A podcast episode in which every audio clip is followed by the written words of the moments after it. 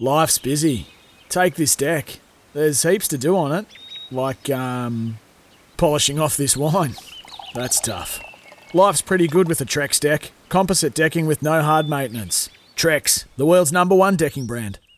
Welcome back. Damian Watson with you here on SEN. Feel free to text it at any time, 0433 98 11 16, right around the country on your home of sport. It's time to talk cricket, and the England v India Test Series will shortly reach its conclusion after an England implosion leaves India with a 2 1 series lead. It's been an entertaining series, no question about that.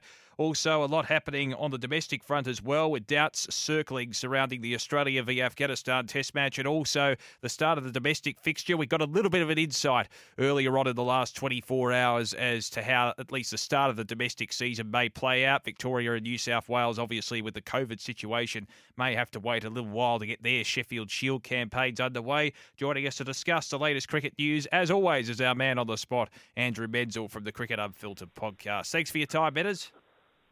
Yes, good evening, listeners. Now, just in regards to the England v India Test series, uh, I'm sure you've been glued to the TV screen as well. That fourth Test, another collapse. This time, England losing their last eight wickets for 69 runs to implode in that fourth Test match. What caused the collapse from your perspective? Oh, some terrific bowling by India and a, and a fine performance in that Test match. India battling back from almost a 100 run first innings deficit to set England a pretty stiff total, and then they bowled magnificently on the last day.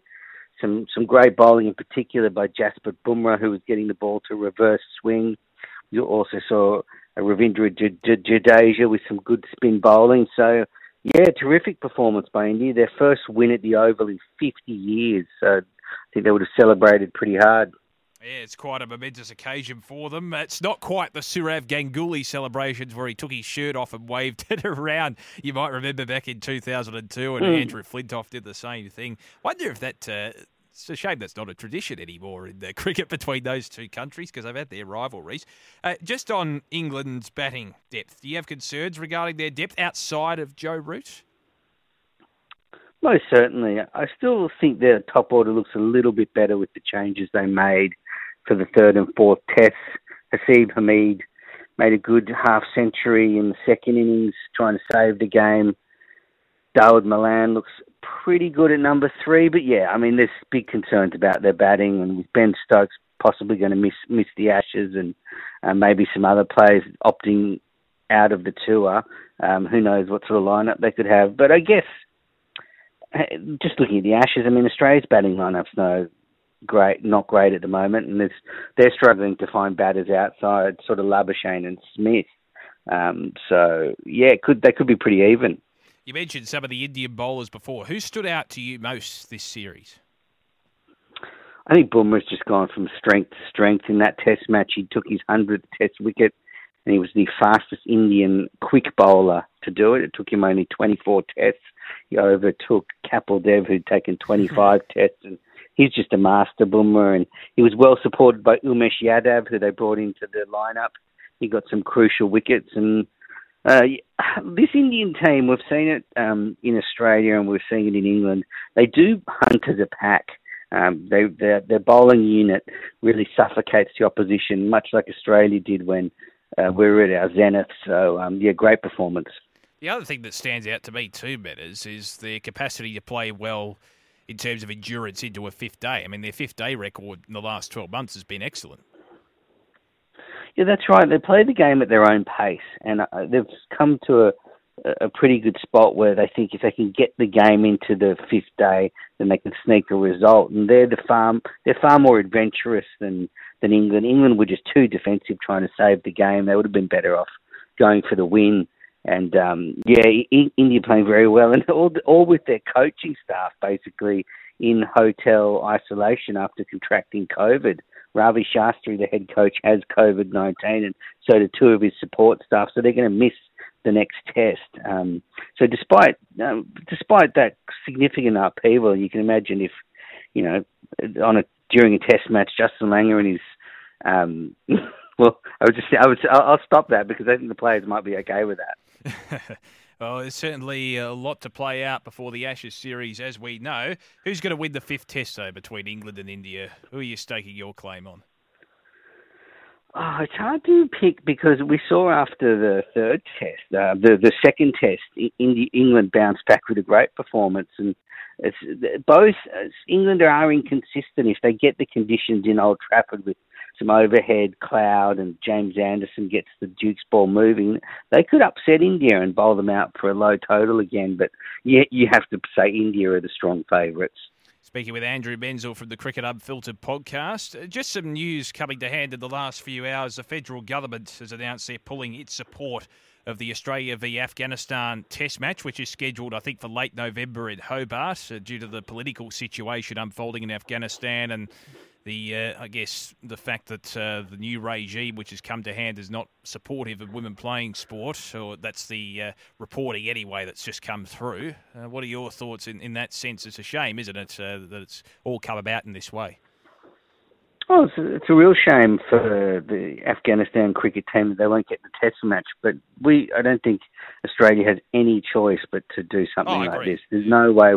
There's no way we can play um, uh, Afghanistan if they want to fly the Taliban flag, and they're basically going to stop women playing cricket. And I think now the sort of balls in the ICC's court. Afghanistan are due, are due to take part in the T20 World Cup. Uh, beginning in October in the UAE, and I'm just not sure they should be allowed to compete in that tournament. Uh, could you have Afghanistan, you know, walk out in a World Cup match with the Taliban flag raised and women banned playing cricket in their country? I don't think so. So I think um, the ICC have some big decisions to make.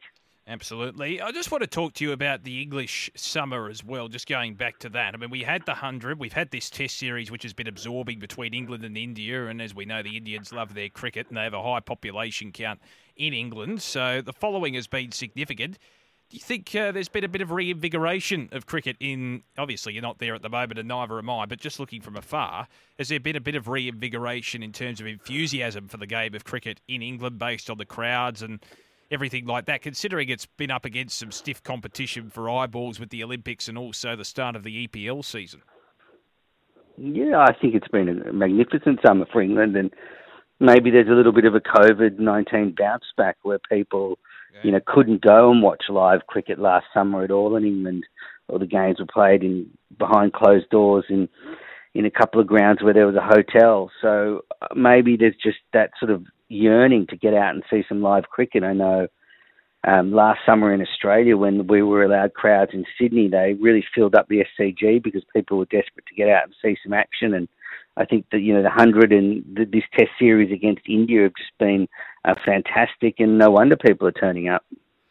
Speaking with Andrew Menczel from the Cricket Unfiltered podcast, uh, the Sydney Thunder has announced they've signed Sam Billings to return to the Big Bash, the but Big uh, plenty depends on England's international selection and whether he gets a call up. Do you think he could get the call up?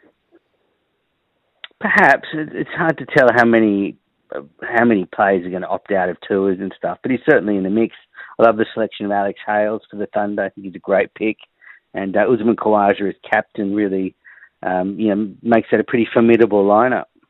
Yeah, absolutely. Uh, just in terms of the domestic summer and the schedule as well, there are a couple of changes announced in the last 24 hours. So basically, Victoria and New South Wales may have to wait. There were reports earlier this week from News Corp that they may be playing some matches in the Northern Territory, those two teams, in the early part of the Shield season. But as we know, in terms of the confirmation matches at the moment, uh, there's going to be a Marsh Cup and Marsh Sheffield Shield match, respectively, played between South Australia and WA and also Queensland and Tasmania towards the end of this month. And we don't know anything beyond that. Uh, you heard any other whispers? No, I haven't heard anything else. That seems to be um, pretty sensible with the way the borders are that those teams can match up and play. I wonder if they'll end up playing each other twice almost, a couple get a couple of rounds out of the way. And um, I guess the other question is the WBBL that's scheduled yeah. to start next month. What do you think? They won't be able to play the schedule as it stands because they're supposed to start in Sydney. So I think there's a resistance to do another hub like they did last year. So, so they'll probably look at doing something like the men's Big Bash did last year and travel around in a sort of travelling circus and hit the areas where you can have crowds and you can play the cricket. So maybe they'll start, say, somewhere like Tasmania and play some games there and then move to Adelaide and so on. Do you think they could? I mean, regional Victoria is going to open up. I think there's still border restrictions, but I noticed with Victoria in particular, a lot of the games, the bulk of the games that are scheduled already for Victoria, are going to be in the regional areas, not actually in the metropolitan area. Could they still get away with matches, do you think, in the regional areas? Oh, most certainly. I think if the government's willing to give exemptions to the players to get in and out, then anything's a possibility. Uh, but as you know, it changes every day, and it depends on how premiers are, yeah. are going with their constituents. And I think if I was, um, you know, Cricket Australia administrator right now, I'd be pulling my hair out. it's a tough job, isn't it? No question about that. Uh, just in relation to the Shield, uh, do you think there's going to be some sort of effect on preparation because we're coming into an Ashes series? Do you think that the the schedule and the moving parts of the schedule could have an adverse effect?